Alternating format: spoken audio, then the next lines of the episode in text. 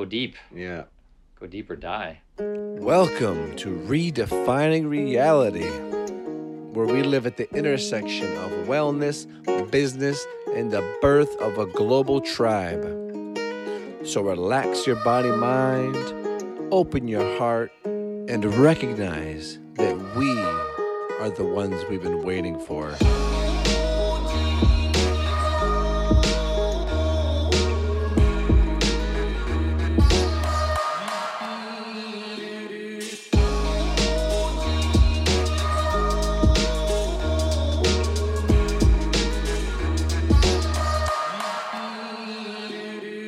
Welcome back to another episode of Redefining Reality. This one was with my friend Jesse Stewart, the essential oil, vibrational dowsing, music making magician who lives in the Queen Artscape in a beautiful loft that is largely open to the public for all sorts of events, some of which you'll hear about in our talk. I actually met Jesse because he was facilitating a sound healing circle. And connecting to that circle was probably the most impactful thing that I did in 2015. The friends that came out of it, the amount of freedom that came out of it, the amount of owning my own voice and being able to express myself around people that came out of it, it's all been hugely impactful. And so for that, I'm eternally grateful and I love to take every opportunity I can to get over to his space, which is, I describe it as the most healing space in the city in terms of just the vibration in there and the oil and everything is so high vibe, so tuned in, and just he's got it right. He's got it so, so right on so many levels. And in this podcast, we talked a lot about spiritual science and where it comes from and how it is an act of self initiation and social activism. That's his whole message these days. And he's trying to train, he's not trying to, he is training people in the precepts of Tantra and spiritual science and dyading in order to facilitate a deeper understanding of this amazing existence that comes from spirit ultimately. Right in this age of scientific materialism, it is ever more important to reconnect to the spiritual essence that actually animates and creates all life. So we dive into a bunch of that. I hope you enjoy it. I hope you check out some of the resources that we mentioned. And if you want to go over to the iTunes and rate, review, subscribe, share this episode with a friend, email somebody, Facebook message it to somebody. All those things are appreciated. All those things help push this forward so we can share this message of hope and inspiration and tools that are going to make this a better world. Not only a better existence for you, but going to make this a better world, one that we can all really enjoy. So, with that, until next time, you take care be well and stay beautiful and enjoy this episode with Jesse Stewart. Yeah, this book Tribe by Sebastian Junger. You heard of it? Or him? Mm-hmm. So he's a very, very just amazing, amazing storyteller and author. He wrote a book called War. He actually spent a lot of time like on the front lines of different wars Mm. and just writes about the reality of that. And then so this book Tribe, it's all about like uh, what's the subtitle? On homecoming, uh, and like belonging, Mhm. and talk about how um, actually the military, one of the things it does provide that's semi- seemingly good or seemingly good for us, especially as men, is that sense of like brotherhood and belonging and Mm. like deep, deep bonds of love because it's life and death, right? And it's like, I got you, you got me type of thing, which we don't get in our day to day. And I think we, we, we, we hunger for that, right? We want that like deep, deep connection Yes. Um, but it's not around. It's not around. We have, we have to create it. Yes, we, we have go to reinvent it. this this whole new thing of um, society.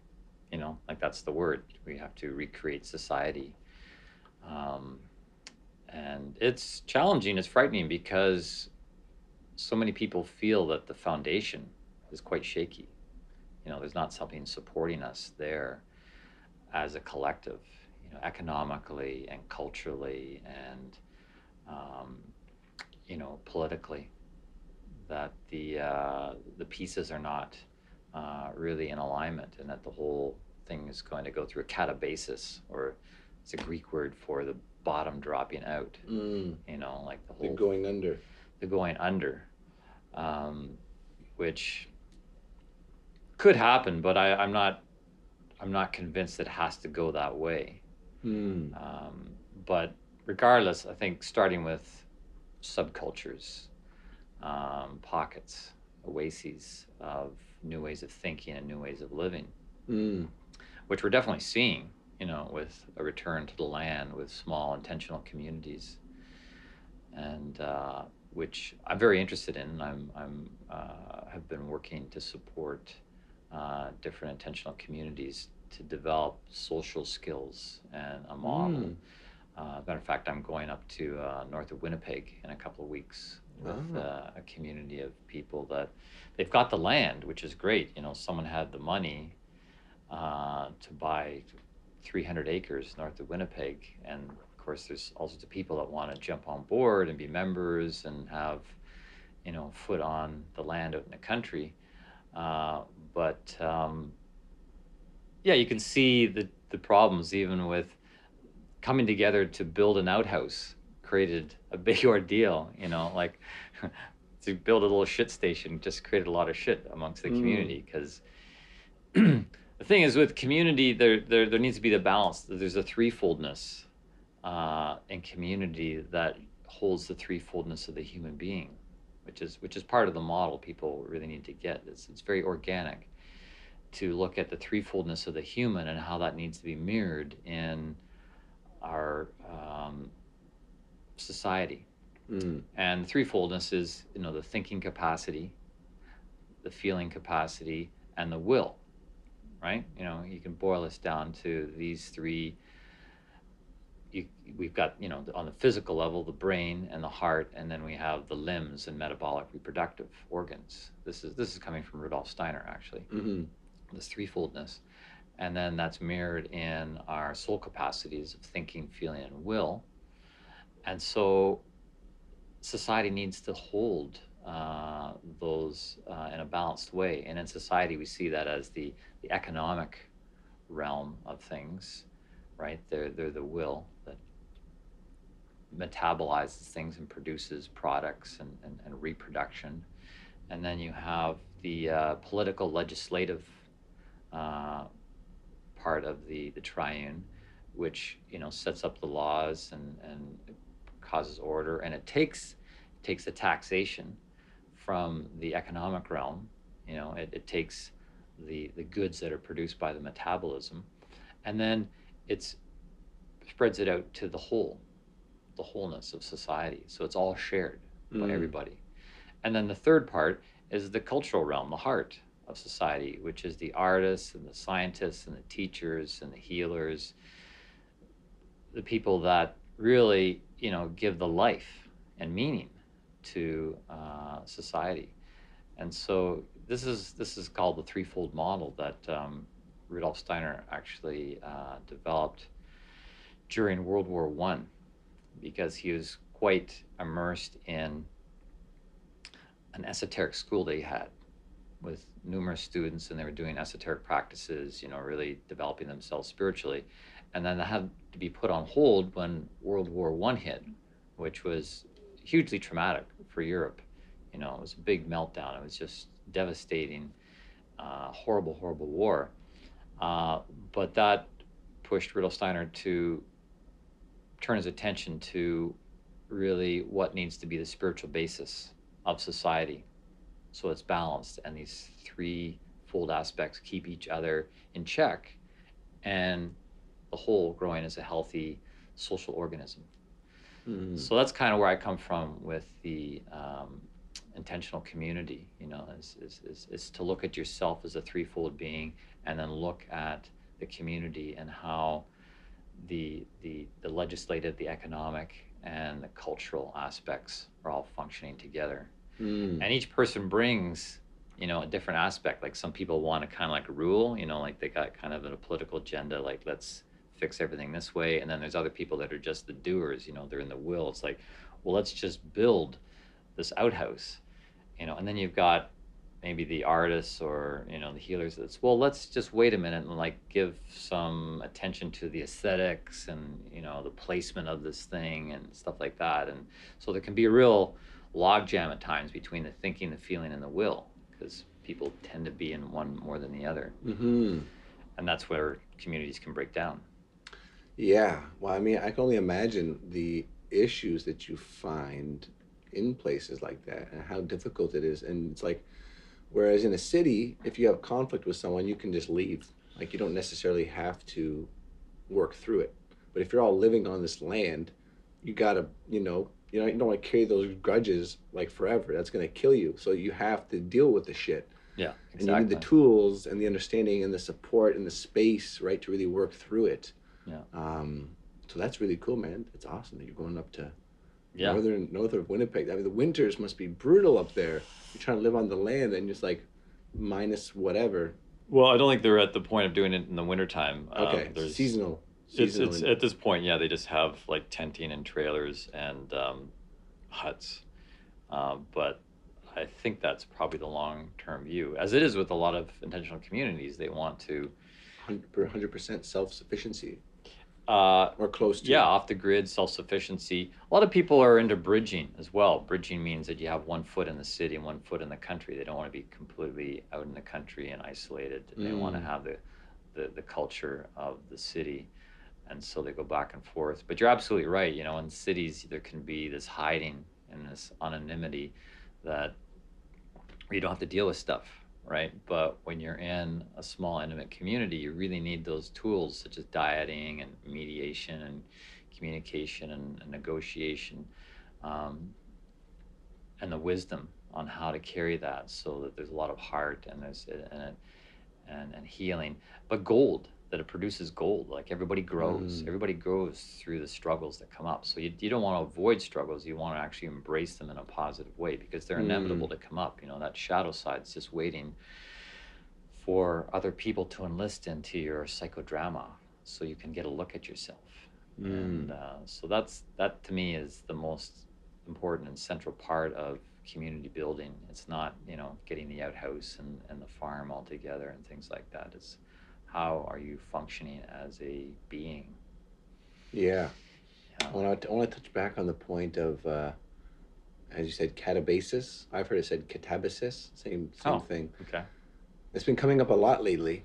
First, I listened to Iron John, right, and they have the, the whole section about how the man has to go through that, the going down to get in touch with the wild man, and you know make a make a connection to that.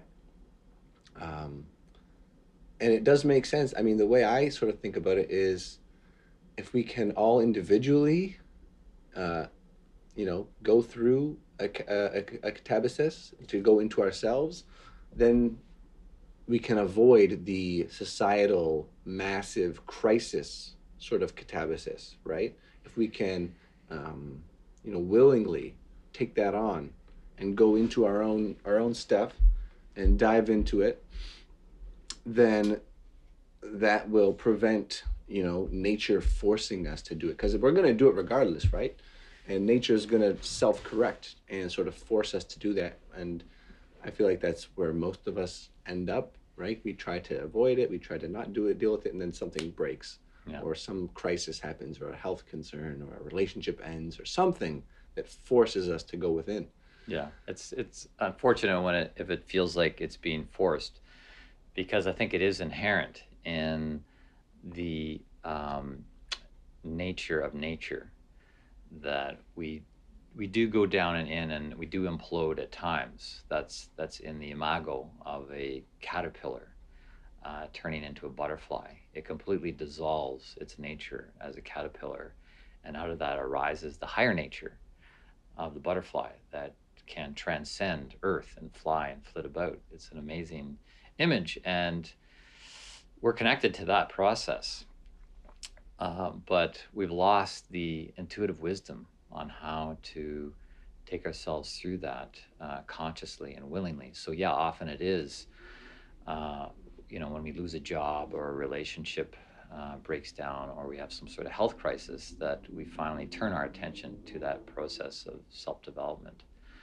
But surely relationship and communities are going to bring it up for us. You know, it's, it's, um, you know, it's, it's really in the, um, the nature of initiation science, which is a field that I uh, have been interested in for a long time, um, initiation science, and how uh, really succinctly um, there's what's called two guardians of the threshold, right? So we, the greater guardian uh, is that higher part of ourselves that holds a vision for us. It's like, oh, off in the distance, like the sun rising. It's like, here's a vision what you can do with your life. Like, let's start a community or let's start a healing center.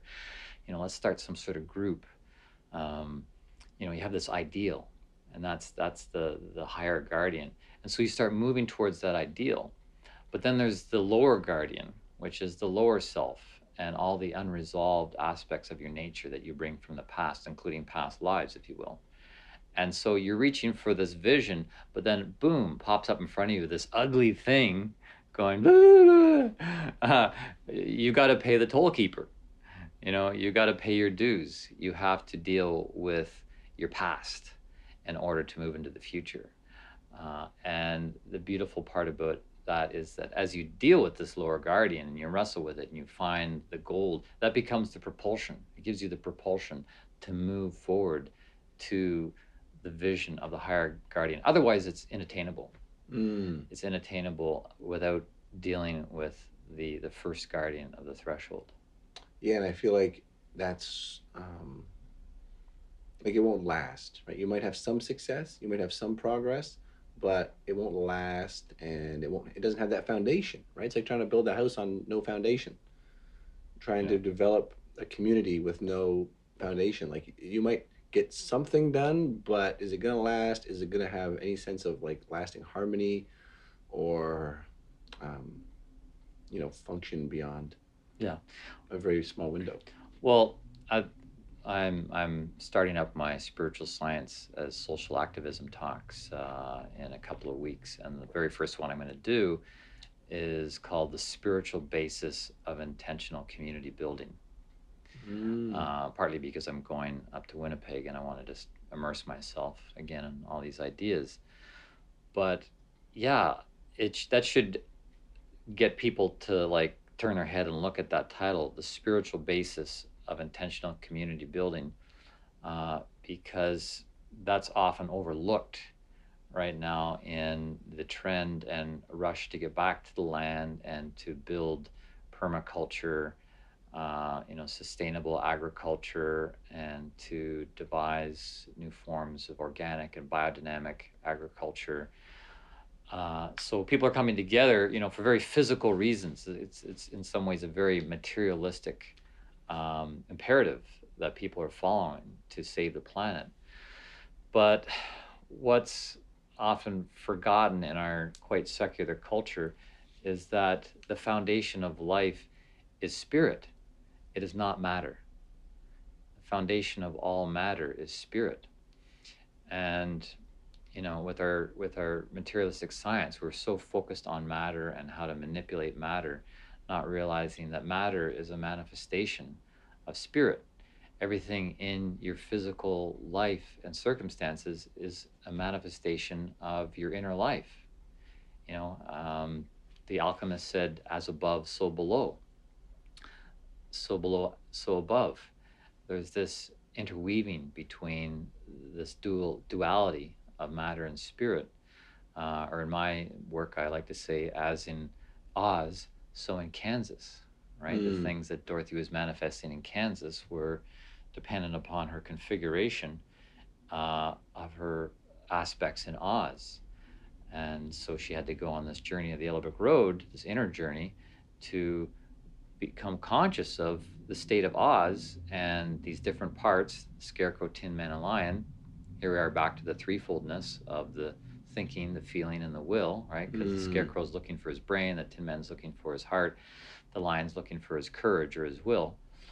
And so she needed to make these conscious and to develop them bring them together, integrate them, and then deal with the things she needed to deal with in Oz, the duality of the Wicked Witch and the Not So Wonderful Wizard, and then return to Kansas.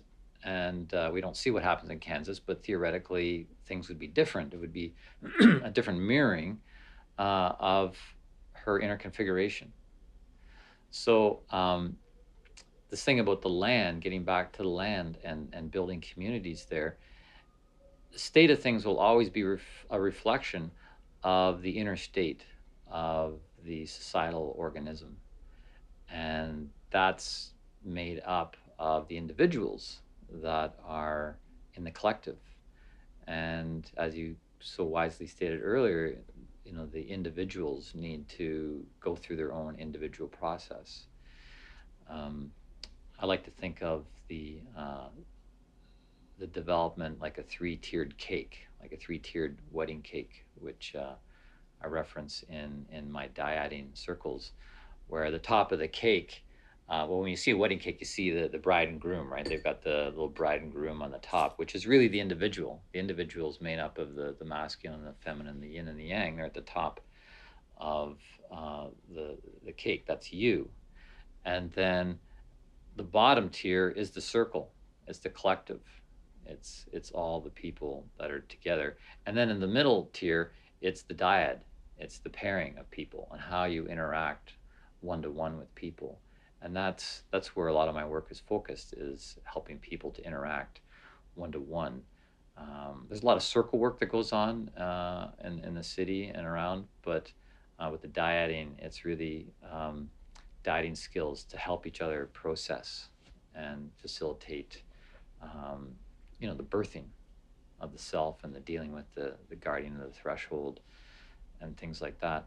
So what i take to people that are building community is these sorts of skills you know particularly the dyading skills because a lot of people leave that out. There's the individual and then there's the circle the collective. And but how can how can we come together and really help each person birth more themselves which will enhance the circle and it also enhances the life of the individual?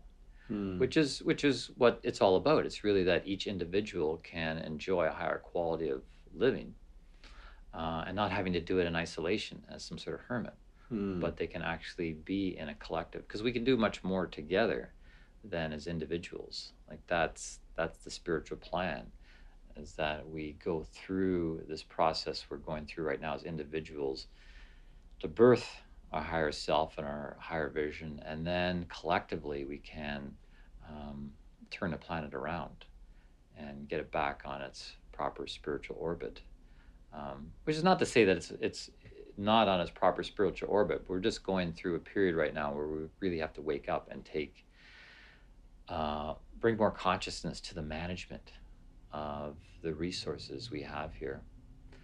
So um, yeah, I'm I'm I'm interested in agriculture and off the grid living, but it's really much more at the uh, the personal level that I've found my work. Hmm. Yeah. Yeah. Which is so needed. And that's, I mean, that's why I love, we all have our piece, right? Everyone's got their own medicine, everyone's got their own flavor. And uh, I mean, it makes perfect sense knowing you that that would be sort of your flavor. Mm-hmm. Um, but yeah, it's, it's so often, uh, it's just far too easy, right? To get caught up with the physical, which makes sense if you're establishing, you know, basic survival needs out there um, but it's like okay we gotta we gotta move beyond just being you know animals trying to trying to survive Mm-hmm. and figure out a way to to thrive and to really engender um, that real sense of community right because i imagine a lot of things that um, label themselves as communities might not really be embodying the fullness of what that means or what that maybe used to mean in our hunter gatherer past.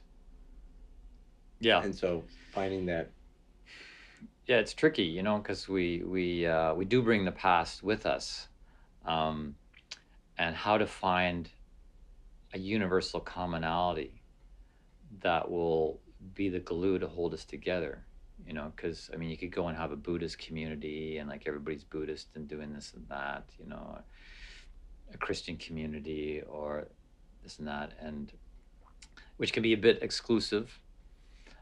But you want something that still can land a spiritual impulse because th- th- and this is really important there is uh, a spiritual impulse of the future that's trying to land on earth and we need to gear into that there are in my view spiritual beings that are working with us have worked with us that are part of the partnership of managing this planet that have you know continually downloaded into humans uh, ideas, impulses, um, inventions to uh, enhance and help humanity move forward in its spiritual evolution. So being able to catch that impulse and let it flow into us and, and let it uh, also help mediate the things of the past that are still there, that we still carry uh, it ha- there has to be something of a living spiritual flow into the community that isn't necessarily of a religious nature, but is a lifeblood that uh, feeds the soul and spirit of each individual and the community as a whole. So that's where the cultural part of the threefold formula needs to be functioning. And so when I go to Winnipeg, for example, the, the woman who owns the land, she's a trained eurythmist, uh, a form of movement um, developed by Rudolf Steiner. And um, so that's, that's a, actually quite a futuristic type of artistic dance um, form that is to help the cultivation of the subtle nature of the human being. So we'll be doing some of that as part of the, the weekend uh, workshop.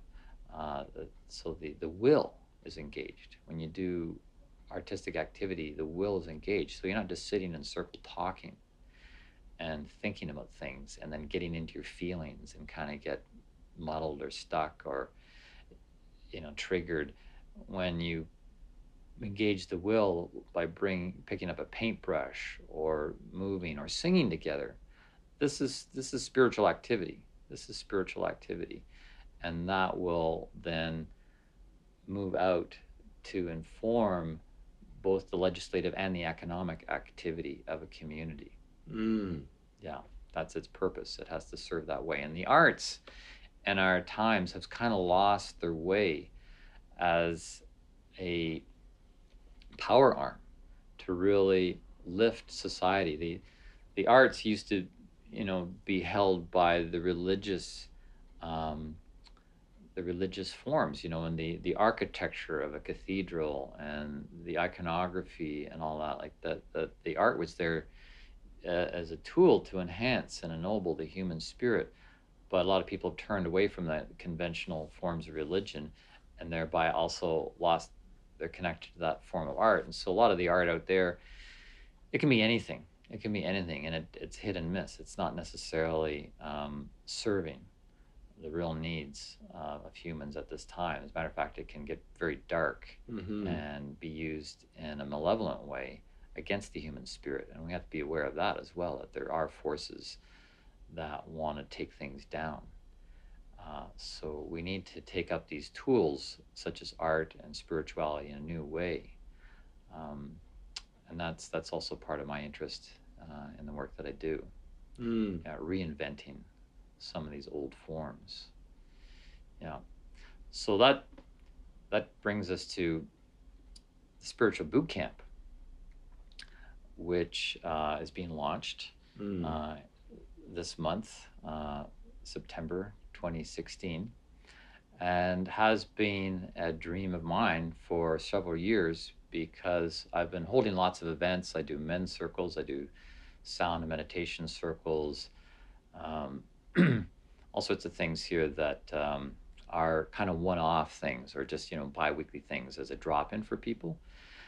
But seeing uh, a lot of people's learning and spiritual seeking is kind of like goat learning, I call, where they nibble here, they nibble there, you know, they get tired of this, they move on. And seeing the need for systematic training. You know, some program that holds people for a set amount of time in an intensified way so that they can really get some traction in a particular direction. So the spiritual boot camp is a six month challenge that involves a threefoldness. Back to this threefoldness, uh, because there's strength in a threefoldness that addresses the thinking, feeling, and the will, or you could say the body, uh, soul, and spirit of the human being. So the first component is a Tantra training, working with a program called Jewel in the Lotus, which uh, we went through kind of a beta version of that last Mhm. year. Powerful stuff. Very powerful program, um, 12 lessons, uh, each involving some of the theory behind the Kriya Tantra. And then there's individual practices and partner practices, and then awareness practices with, within each of the 12 lessons. And people don't have to be in a partnership to be involved in this, but it's good to learn the partnership practices uh, because someday you may be in a partnership and want to have these skills uh, of intimacy at hand. But the main focus of Tantra is and always has been not primarily a sexual, but uh, working with the sensual energies of the body as propulsion to move to higher states of consciousness and ultimately what we could call enlightenment. so that um, that that really has been an important part for me because even in my own personal life, trying to integrate the sexual nature of my being into a spiritual uh, paradigm, which we don't get in the West. You know, the, the sexual uh, experiences and education and orientation that we get in the West is, in my view now, just so far below par. Uh, what is available now that I have more understanding of the Eastern view and practices around this. Um, so the Tantra really is a powerful way to activate. Now, in doing that, we bring in the second part of the spiritual boot camp, which is the dyading. And the dyading means working in pairs. And for this, I draw from something I developed uh, a number of years ago when I was teaching at the Rudolf Steiner Center. And I noticed people that were spiritual and highly educated had terrible communication skills. They could not support other people who were going through some sort of process. They just were exercising what I call the, the, the top 40 communication stoppers, which is the first thing that I teach in this program called Skilled Friends, which I developed and taught through the Rudolf Steiner Center for a number of years. So I'm bringing that as the second component of the spiritual boot camp um, because when we do the tantra, it's going to open up those blockages. It's going to bring up the unconscious stuff. And even in this Jewel in the Lotus program, they say you really need to have something to manage your psychospiritual activity that's going to be activated through through the tantric uh, techniques. So people will be learning how to dyad and do dyad swaps, which means I would sit and support you, facilitate you for half an hour, an hour in some sort of process and then we would switch and you would support me. So it's really kind of a soul breathing that takes place that allows people to go into their soul substance, look at it, work with it artistically, integrate it, and build themselves. Then the third part of the spiritual boot camp is the spiritual science that uh, has been my uh, main focus of uh, spiritual study for a couple of decades. Um, primarily through the work of Rudolf Steiner, uh, who some consider, you know, one of the, one of the great modern initiates of our time. And so I, I for the past couple years, been doing biweekly talks called Spiritual Science as Social Activism and Self-Initiation. And I, it's a long title, but it really says it all. You know, spiritual science is blending, you know, the scientific side with the spiritual side You could say the left brain and the right brain together. And then uh, the social activism means that, you know, out of that knowledge, out of this, the, the, the new knowledge of science and spirituality together, we can go out and be socially active with it. So we can have more information, more of a map to build communities and to engage with the world. And then the self initiation part of the title is using spiritual science as initiation science, that we have a map, we have an understanding about what is being called of us in this day and age spiritually, and particularly things around the threshold.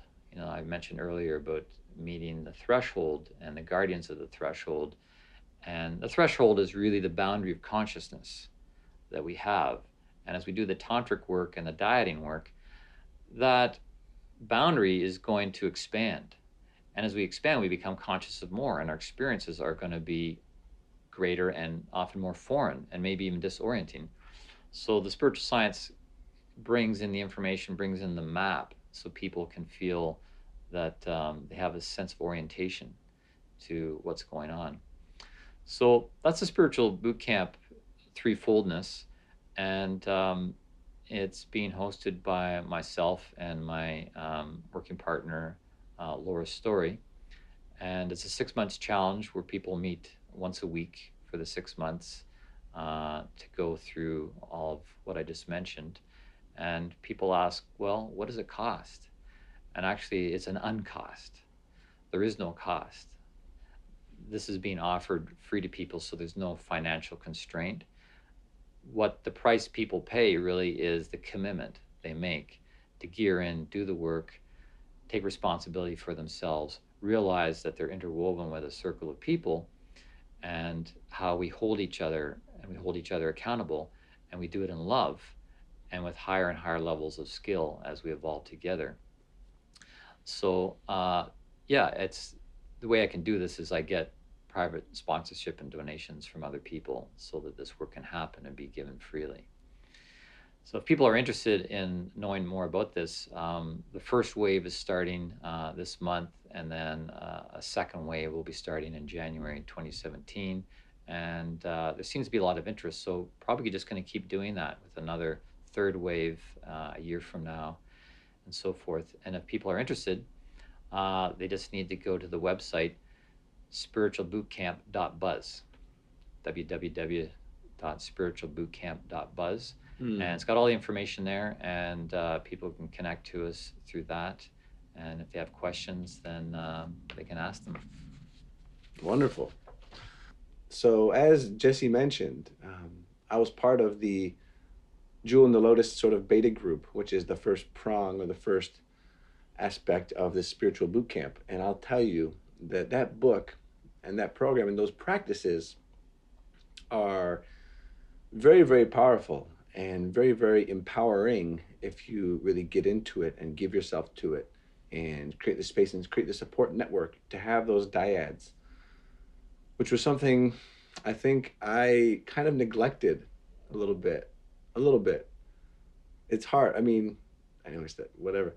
It's uh it's the challenge to really be accountable to yourself and to others in the group with you. Um, that is really part of what's being asked for here um, part of what's being uh, initiating us into this deeper understanding and this deeper level of integrity. And so, if you feel called to work toward this and to push yourself in that way, because it's not going to be easy, um, but to trust your brothers and sisters along the path, then I mean, I highly recommend that you that you follow that urge and you follow that desire, and see if it really does fit into your life, into your work, into your process as an evolutionary human. Um, and then the work of, of Steiner, uh, I've, I've, I've glimpsed some from Jesse's talks. I've read a little bit, mostly on biodynamic agriculture, uh, most of which was over my head completely at the time. But it really is a, a next level, uh, more integrated understanding of how this all works and why we're here and how things are unfolding and how to work with the different elements of nature and our own nature. And so, I mean, I'm I love the idea of boot camp. I love the idea of warriorship and discipline and strengthening ourselves and doing that together, banding together in community, in solidarity to make something better, to pull out the gold from within ourselves. And so, yeah, that's that's what I could share about that. I'm I'm definitely uh, to stay tuned to this offering and the next offering and see what lines up in my life. But um, if you feel the call, if you are interested, then definitely listen to that and definitely trust that inner wisdom that is guiding you towards something that's very life affirming and that's going, to become and is becoming more and more uh, necessary to make it through just this crazy life this crazy life and time that we're living in and to maintain some form of holistic wellness and mental sanity.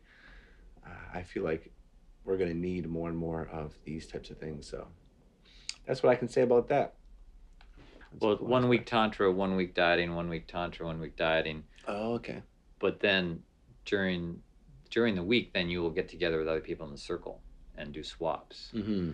Um, so there's a lot. I mean, you're you're doing the tantra practices and you're doing the dyading practices and you're doing the reading and and all that. So it it's it's really like needs to be a person's thing for six months. You know, like you're going to night school for six months and you got homework and it's like, okay, well, you Mhm. can't take too much else on for this 6 Mhm. months.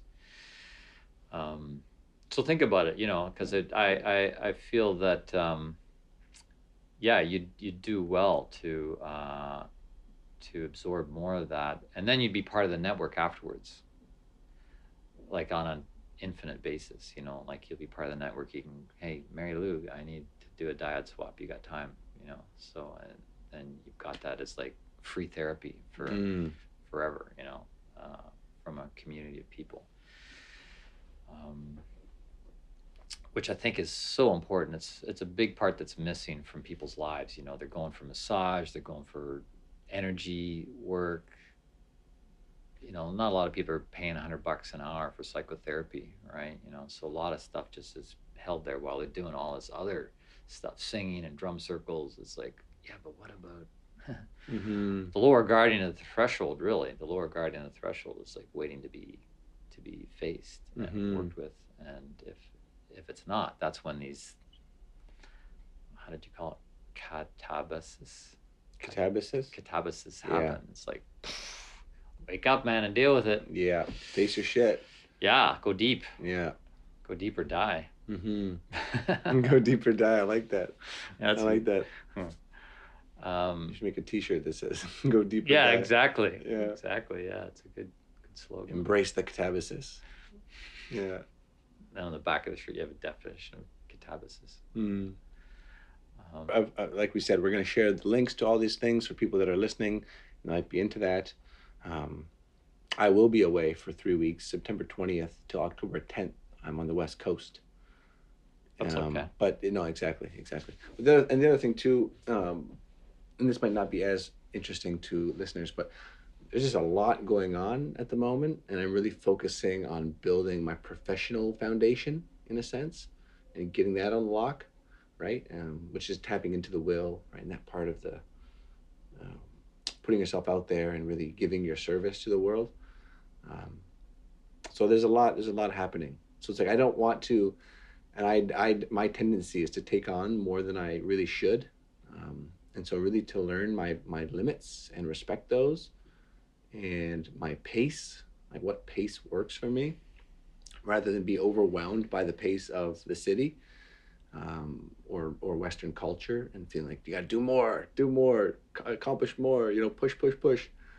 Um, so I'm looking for that, you know, that uh, dynamic sort of homeostasis, as it were, that will allow me to be healthy and well and well rested and energized for the work that I'm doing.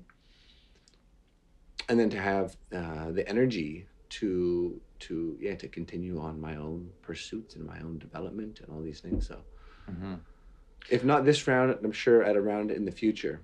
Um, but I mean, just talking about the uh, the jewel, and I really want to revisit that book. But uh, I think it's true, sort of the whole idea of like you know, once you know, you can't not know, and so I find myself having ended the relationship that I was in during that group, um, unable to to engage sexually without that component, without that spiritual component, because it just feels empty and uh, life depleting, right? Um, and so that's been transformative in my experience to like, okay, this this is like locked in at this point, and to go back, it's not even an option. which makes it difficult going forward with finding the right partners, right? Because it's not necessarily the easiest thing to do. Well, you need, But to, it's becoming easier because Mhm. more and more people are getting into this, Yeah. right? And I've, I've I've been saying, and you can quote me in whatever five years, but I think tantra and that way of living and practicing is going to be as common as yoga is for a physical practice. Um, within like five years, tantra, sexual, sexual, um, spiritual sex, spiritually infused, conscious relating, will be like the thing. It'll be like the cool thing. It's like oh, I'm going to tantra class, you know, instead of going to yoga class. yeah. Well, That's my hope, at least. Well, it's been my hope. It's been my dream uh, for a number of years is to create a training that people would go through and they'd come out on a completely higher platform of existence Mm. as a sexual, social, spiritual being. And it, it needs to happen. You know, we really need to get wise up on our uh, sexual energies, which are so powerful, so primal, and can be utilized for our spiritual development, our spiritual traction. Uh, so, yeah, it's a six months challenge that um, you know I believe anybody who commits to that will go through this transformation of a caterpillar to a butterfly because of the, the tantric practices, the dyading skills, and the knowledge that spiritual science uh, gives to us. Mm. Uh, but it's it is a challenge in this day and time because of this busyness that you mentioned. Uh, it's it's like a mental disease that people Mhm. have. Is you got to be busy doing this, and we tend to get stretched uh, too far. But it feels like it would be in alignment for you to uh, to get uh, take to take this on. Um, and I know you're you're you're gung ho with your professional uh, aspirations which yeah maybe you need to like just keep diving into that at this time and then maybe at a, a later wave uh, come back and, and revisit this but one also has to keep in mind you know not putting the cart before the horse too much which can be seen in a lot of young people coming up you know with this aspiration to to go out as a healer and to you know to to step up professionally with um, with their magic and their gifts and their gold. But this is something Robert Bly talks about in his book Iron John that you don't want to bring your gold out too quickly into the world when you're not quite prepared. Because the world is not necessarily a welcoming, hospitable place. You know, there are the dark forces that want to cut us off from our ability to give forth our gifts. Like that's one of the biggest challenges actually is how to take what we've got on the inside and bring it to the outside. And so I, I firmly believe the spiritual boot camp training is going to give people the wherewithal on how to deal with the world better Mm. through the, the social skills as well as managing their own sexual uh, energies better and the map that spiritual science orients us to. So that after that, they can get their boots on the ground and really go forth as a grounded light worker, healer, energy worker, teacher, coach, whatever. Um, so yeah, getting getting the um, the horse before the cart, getting you know the real horsepower of your own fully developed nature uh, settled first before getting too excited. It's great that you have dreams and, and the Mhm. aspirations. Like that's that's wonderful. That's the that's the greater guardian Mm-hmm. that's your greater guardian of the threshold going, Brian, this is what you can do with your life. Look at this guiding light. Yeah. You're off in the distance and you're going for it. Yeah. But boom, that lower guardian is going to say, you got to deal with your past. You got to like transform your lower nature. And that's going to be the, the, the horse that's going to pull the cart forward. Mm. Otherwise, otherwise it's just going to be a mule kicking you in the face. yeah yeah no and even even in saying that i mean i could sense that that's sort of a cop out by myself and i know that if i um you know work on my professional things with focused intent that they're not going to eat up all my time right? I feel like a lot of people let work balloon to eat up all their time because they're unfocused and they're distracted constantly and they're not really able to dig to sink into the work for a productive period of a few hours and get what would take someone else done get done in a in two to four hours what would take someone else you know six to ten hours. Mm. um, so maybe just more of a challenge for me to really okay how am i using my time? How am i investing into the things that have the most leverage um, to push things forward? And it's interesting because i just landed a, a clinical uh, gig in a digestive health clinic which is perfect for me and it's part-time and it was supposed to be tuesdays and thursdays so i'd be there until like 7 7.30 but now it's mondays wednesdays and tuesdays and thursdays are free so Mhm. maybe a little alignment happening there um, Well, I want you to know, like, I, by no means do I feel like I have to do a sell job on this. No, like, it, it, just, no. it just like I just like to state that uh, explicitly because, for one thing, it's free. I'm not I'm not making money off this. This is not a, a capitalistic venture. mm, um, which there's nothing wrong with having these sorts of services and programs with a price tag to them but i'm working with a different model um, you know the the gift model of uh, of the future hopefully Mm. um, we do ask people to give donations to cover the cost of the, the snacks and the photocopying and things like that and if people do want to make a private donation to support the work and that goes on here in the loft that's fine too but there's no price tag attached. The, the the price is you committing and doing the work for that six months and giving it your all so that you come out with the most benefit and then you pay it forward mm, by really taking the gifts that you've got, you know, the total package of who you are and being able to take it way deep mm. into the world and deal with the stuff that the world's going to throw at you. Yeah. Well, and part of me is also, I mean, because I just understand how humans perceive value, right? And so it's like the whole idea that nothing's really free, but it doesn't have to be a monetary exchange. But there has to be some exchange. Like you gotta have skin in the game. For most of us, money is the easiest thing because it's easy and accessible, and you know it represents a certain level of commitment many times or value. Um, but because people don't value free, right? Right. So it's it's an uncost. It's that there's no there's no financial cost. There is a price. It's the price is is the commitment Mm-hmm. for that six months, so that when you go home, you know, when you maybe fall into old habits of of doing other things, it's like, oh no, I got to make that call. I got to connect. I got to set up a dyad swap. Oh, I got to be reading this chapter. I should reread the chapter. I should do the practices. That you keep reminding yourself, this is what I signed up, and this is how I'm to pay Mm-hmm. by doing the work. And it's a win-win situation. You the more Mm. you do the more you're going to get back. It's it's going to be multiplied Yeah. back to you. Um, so it's and we're going to be somewhat holding each other accountable. I mean people are free to do what they want come and go you know if they if they want to drop out or whatever they they're free to do that. But that is the price you know is to get off the couch do something don't slide back into your old habits gear into the new habits that you're trying to develop and we're all going to benefit from that to remember Mm. everybody in the circle is going to be affected by your efforts Mm-hmm. and that's reality Yeah.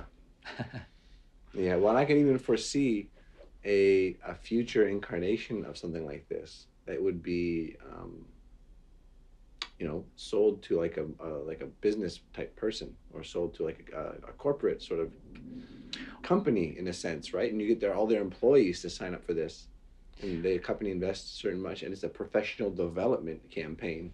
Um, that they would like sign on for and to see i can only imagine how that might transform the culture of a business i mean there's a lot of really cool businesses very young very agile very progressive businesses that are making making an impact um, so that's just that's just a future projection Yeah. like what would be cool to see Well, I'm glad you brought that up because that's that's built into the vision that I have is that people who go through the spiritual boot camp, some of them will take it as a template and run their own spiritual boot camp using the Jewel and the Lotus program for the tantric development. They can take the skilled friends dyading material to, to work with. They can gear into the spiritual science stuff that I'll continue to do on an ongoing basis.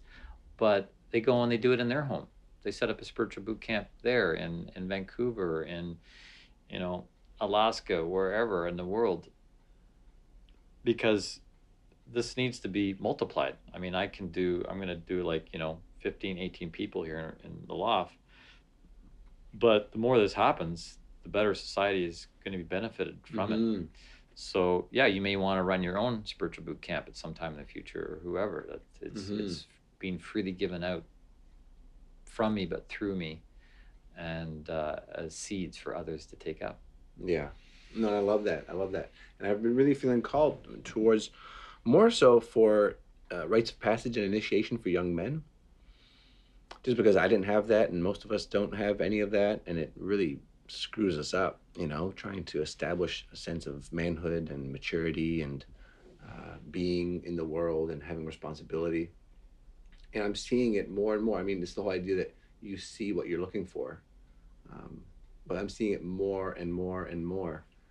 Um, just this desire and this need for that, right? And for this coming together and systematizing things, right? Because it's exactly what you said the goat learning, like the spiritual seeking. It's like, stop seeking. You don't need to keep seeking. You've probably got more than enough to work with if you just sink into it and really commit to it. But that's not easy, right? It's easy to flutter from this to that to this to that. Oh, I don't like the, I don't like the sounds of that, or that doesn't feel right. It's, that, that that's one thing that drives me crazy is when people say, "Oh, it doesn't feel right, so it must be wrong." It doesn't feel right, so it must not be spiritual, or you know whatever. And that's such like a, in my eyes, such like a bullshit bypass of like Mhm. doing the real work hmm that a lot of you know new age people or light workers fall into. Um, Yeah, when we're left on our own, we're really left to our own devices and our own subjective response to things, which, yeah, it can be, it can lead to a cop out uh, because it takes a lot of discipline to really, you know, go beyond the ABCs, the one, two, three steps of something and to get into more advanced territory. It takes a lot of discipline to do that. And that's often what people are lacking at the very beginning of things. That's the last thing that they have because they haven't been brought up in a way to know what discipline in a positive sense looks, smells, feels like. So, uh, being part of the spiritual boot camp, you're held by the circle and the momentum of a regular weekly meeting that will hold you accountable and also the Mhm. dyads. So, you're going to continually see your own mirror reflection in the circle and in the faces of each other to give you a sense of where you're at. You'll get a clearer sense of where you're at, which is really important because a lot of people don't know where they're at. They think they know where they're at, but we're so subject to illusion and delusion that we're thinking we're somewhere then we're not. And if you want to get to Ottawa and you think that you're in Montreal, but really you're in Winnipeg, you're not going to make it to Ottawa because you're not where you think you are. Mhm. So having the circle the community uh, actively, regularly there, mirroring to you, it, it can be painful at times, but um, ultimately very supportive. And when it's held well and in a loving and wise way, then um, it's it's the best thing on earth. Mm-hmm. Aho. Aho. Yeah. Yeah. I mean, and I'm a big I'm a big fan of, you know, consciously subjecting ourselves to discomfort for the purpose of strengthening and growing stronger and and uh, breaking past barriers and perceived limitations, right? And so most of that for me comes through I mean, it comes through many different ways. It shows up the most through physical practices, right? Cold showers, exercise, fasting, you know, these sorts of things that uh, I feel like are really, I mean, they, they all work so well together. Everything works so well together. And that's what this whole idea of, you know, integrative wellness that's being birthed and that's landing more and more and holistic, you know, living and medicine and, and lifestyles, holistic integrated lifestyles, harmonious integrated lifestyles are what I'm all about and what I love to see and what I love to explore, right? And so it's like just seeing more and more opportunities and manifestations of that coming out is super exciting. Um, so yeah, Yeah, it's it's it's all this thing about invention, you know, uh, um, invention and uh, you know, invent means to breathe in. Hmm. you know so we're, we're needing to breathe in the future and uh, this was traditionally done by you know the the the hierophants and the pharaohs perhaps even the, the sovereigns uh, of the past. But now we're all getting these downloads. You know, we're all our own gurus and pharaohs and sovereigns. Um, so finding, you know, birthing the new forms that are going to support us. And you mentioned, you know, the rites of passage that are lost in our time. Um, we need to invent those and create those for ourselves as handholds on, you know, moving forward on the landscape, climbing up the mountain. We need these benchmarks, these these rites of passage. And so the spiritual boot camp really is that. You know, it is it is um, an initiation process that people are going through uh, with a modern flavor. Mm-hmm. We're not mm-hmm. necessarily doing, you know, temple type initiations. It's it's on the ground, on the street type of um, work that works with the real substance of our lives because life at large is now the initiation temple and relationships are really uh, the initiation encounters and we just need the tools and practices to be able to process and integrate the value that comes out of our day-to-day interactions. So very excited with um, with rolling this out, and uh, yeah, look to keep doing it for maybe as long as I live, mm. and then and then it may go on beyond me with other people that take up this sort of idea. Mm-hmm. Yeah, I hope so. I hope so too. The world needs it feels like it's a living spiritual impulse that's that's wanting to land. It's been working in my the back of my mind for a while, and I've gone through numerous um, trainings and initiations myself.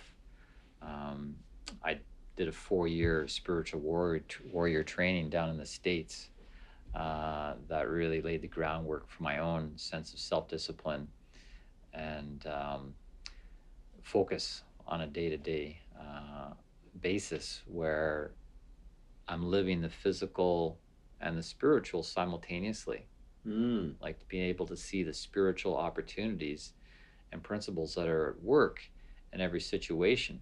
And this is key, you know, it's really the new clairvoyance that Rudolf Steiner speaks about, that we have to develop uh, the new clairvoyance because we've lost the the clairvoyance of the past. You can still see vestiges of it in the indigenous people, you know, with their connection to spirit through nature and, and the elements and, the forces there. But uh, humanity, by and large, has lost this old Atlantean uh, clairvoyance uh, with this newer component that's come on board called the intellect, intellectual thinking left brain thinking, if you will. It's more analytical, it's more uh, objectifying things.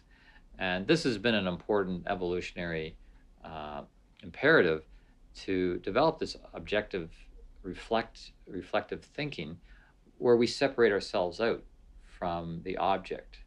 Because when we, when we have that kind of thinking working, we separate ourselves from it and we increase our sense of I, the I am. Mm. And that's why it's been an imperative. We're individuating and we need to recognize ourselves as distinct beings that aren't just in a dreamy connection to nature, that aren't just interwoven into a tribe or a family meme, but that we have our own individuality, our own individual capacities, uh, our own free thinking, our own free will, our own free feeling. And so in this individuation process, we've lost the dream clairvoyance, which now we need to birth again if we're going to actually be able to uh, connect fully with nature and the power of nature and the spiritual uh, world that's behind nature and partner with it in consciousness mm. and in free will and in love and wisdom. So that's that's when the Jewel in the Lotus book talks about Tantra as a path to higher consciousness. It really is about opening the third eye and all of the chakras to awaken them as transceivers of uh, knowledge and wisdom that's beyond just an intellectual nature, an analytical nature, mm. but that mm. we can be in an exchange with the spiritual that's in everything. So your day to day basis is so much more enhanced in that you are living your spiritual life simultaneously with the physical, be it making your bed, washing the dishes, in conversation. Like you're seeing a larger reality Mm-hmm. and you're grabbing the opportunities that are there to evolve and initiate, self initiate yourself. That's why my talks are called Spiritual Science as Social Activism and Self Initiation. You can become socially active in a much more conscious and impactful way, and you're self initiating at the same time. Mm. So, Two birds with one stone. hallelujah. Yeah, yeah. I love that transceivers, right? A transmitter and a receiver. yes, the chakras. Mm-hmm. Which is so key. Yeah, it's a give and take exchange with the environment, and um, the chakra system is so key to our spiritual nature. It's not all of what we are, but they are the technology we have to work with, and they will be developed through tantric training, which ultimately leads to kundalini activation. And the kundalini is, you know, running the, you know, putting on the power switch that runs through the central power line of your Mhm. being and beyond, above and below. Um, and then you can be fully alive. But to get there, it's a process. There's, there's, you know, digging the ditch and patching things up and some interior redecorating. Mm-hmm. Um, and that's what takes place in those dyad spaces. Mm. hmm Yeah. So it feels like uh, you know this this is um, as I say, you know, I've gone through a lot of trainings, my own spiritual warrior training. Uh, I've done training in psychotherapy, working you know as a spiritual psychotherapist.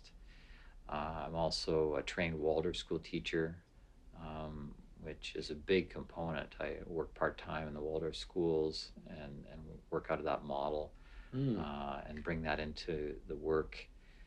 And uh, the missing component was the tantra, you know, to really appreciate, um, you know, the sexual energies in a new way, and to harness them uh, in a meaningful way, not only for physical intimacy, but um, higher states of consciousness, living a greater reality, even while in physical intimacy with someone. Mm-hmm. It can take place there. Um, but then it goes beyond um, the confines of the bedroom and uh, informs and feeds your t- entire existence. And vis-a-vis that, the world, yeah, Mhm. that orgasmic energy. This radiates and permeates through everything. Yes, Yeah. Makes for a much more juicy existence. juicy indeed. Yeah. Yeah, on all levels. Yeah. And I mean, one thing I just wanted to um, circle back on there was, you know, the idea of living even the mundane physical reality as this amazing, miraculous spiritual experience, which it always is, right? And I think one of, I forget how my friend said it, but one of the uh, most interesting and potentially uh, delusional ideas or labelings that we'll have is to label certain things as less spiritual than others Mhm. when everything is always in completely enmeshed in spirit. Um, but it's just the awareness right? It's are we aware of that? Can we really feel that and live that?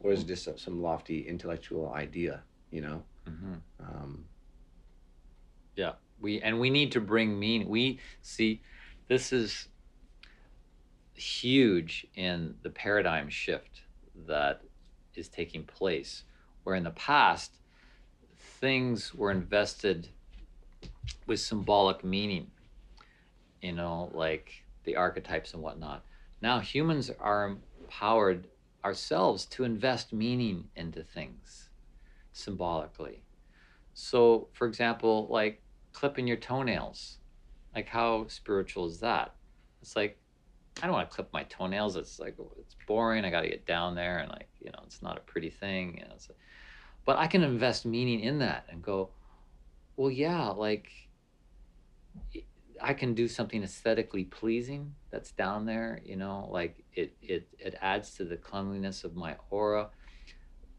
The per, my lover appreciates that that you know they're not like razor blades, you know, slicing your slicing, lover's legs and yeah, sleep. exactly. So you, you you can take clipping your toenails on with a whole another vision of things and mm. bring joy and love and excitement and anticipation to that. And so you've taken something mundane and you lifted it to the highest level. Mm. And and that that ultimately is is the the responsibility of humanity is to go down into the deepest and to transmute it and raise it to the highest. In the distant future, we'll be we'll be transmuting all the molecules of this planet and transforming it to a higher state. Some call the New Jerusalem, but to a higher state of being. Mm. We're not there yet with our capacities, but that is why the earth is growing us. Mm. The earth is growing us so that we will take on that conscious role of bringing Earth forward in its evolution and incarnation. Mm.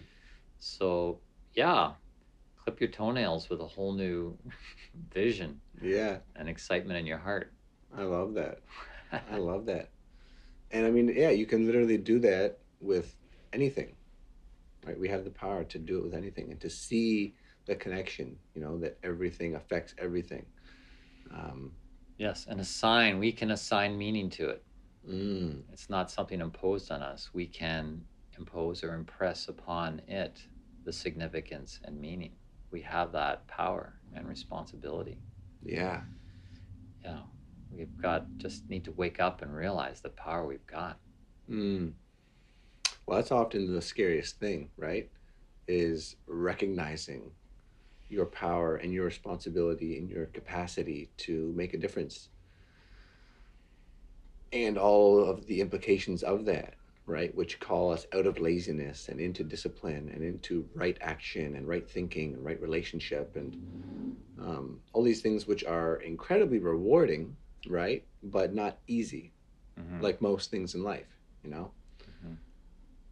so it's an exciting time it's an exciting time and I'm glad. I just want to take the time to acknowledge you for being a a, a steward of of Jesse Stewart. Yeah, steward to the steward of uh, of these ideals and these higher realities and these values, right? And and giving your space. I mean, this space is is miraculous in my eyes, and it's it's the most you know healing, amazing harmonizing space that I've found in the city, really. And the mm. people that come through here and the, the vibes that are created here, it just like radiates out. Um, so thank you for putting this all together. Um, but then thank you for, yeah, for continuing, continuing this and really, uh, really holding space and holding, holding, uh, or holding, helping to establish you know, a way forward, a system forward, uh, tools, helping uh, uh, empower people with tools. Um, and so I just see, yeah, the amount of, of, of giving that you do through this and through this work. And so I just want to acknowledge you for that and thank you for that. It's enriched my life tremendously. Great. Well, thank you, Brian. And yeah. it's been a pleasure having you in my life and, and coming here to the loft and involved in the different things the men's circles, the spiritual science, the lofty gatherings, the sound circles. Uh, I'm going to be starting up a storytelling uh, circle okay. Uh, this year. Um, you know, just every few weeks, people can come and, and share a story, five to 15 minutes. It can be mm. factual, fictional, biographical, spontaneous improv. Um, because I think that's that's that's an important tool, an important forum for personal development as well. You know, where you're um, you're sharing and then you're engaging people's imagination mm-hmm. and, and, and literally their their ability to create pictures on their own, which a lot of people have lost that that that mental picturing, which is a precursor to clairvoyance. You need to be able to generate pictures. So storytelling is a great um, form to develop that. Mm. But um, yeah, thank you so much for uh, for inviting me to do this and um, you know pulling this out of me. You know, it's Yeah. great to for me to be able to take time to reflect, and I'm very excited about your uh, your growth and your aspirations that you're landing and uh, the reaching out that you're doing. You know, from a Mm. strong center. So keep on going, keep on growing. I will, man. Same to you. Aho. Yeah, I hope. I hope. So thank y'all for listening. I hope you got some good value out of this. I hope you've been uh, energized or enthralled or intrigued to dive deeper into some of these aspects and to really, uh, yeah, step up because we're all being called to step up on every level. And uh, what you give is what you will get back. So keep that in mind. Multiplied. Multiplied. Yeah, exactly. Better than banking. yeah, truly, truly. So, I mean, really take the time, invest in yourself. It's the best investment I've ever made. Um, and uh, yeah, you never you never regret investing in yourself. You might regret investing in a lover or investing in a, a diet fad or investing in you know some whatever it is, a business, schooling, um, but you will not regret investing in yourself. So with that, we bid you adieu. Everything we mentioned will be in the notes. Um, do you have anything you want to put people besides the spiritual bootcamp.buzz, your own website, uh, social media, anything like that you want to mention? Um, my my own website is uh, partnershipplanet.com, and it's got uh, more information about other things that I do. But yeah, you can always uh, friend me on Facebook and then get connected to the Sound Circles, Lofty Gatherings, Men's Circle, Spiritual Science Circle, all of that. So um, yeah, j- on Facebook I'm Jesse G L Stewart, Jesse G L Stewart. Um, so yeah, not hard to find. Okay, fantastic. Thanks, brother. Thank you, brother. Okay, Love you. love you too. Take care, everybody. Was walking one day through the big lights, wondering when the world became so tired. Bottles of vodka flashed as a Coca Cola sign shone like moonlight. And I wondered when the world became so wide. Even the clearing of the streets, it was all tiled. And in the corner stood a tree in a cage. In the screen on the side of a skyscraper stood a war child nestled in amongst the stocks, the shares, and the sports scores of the day.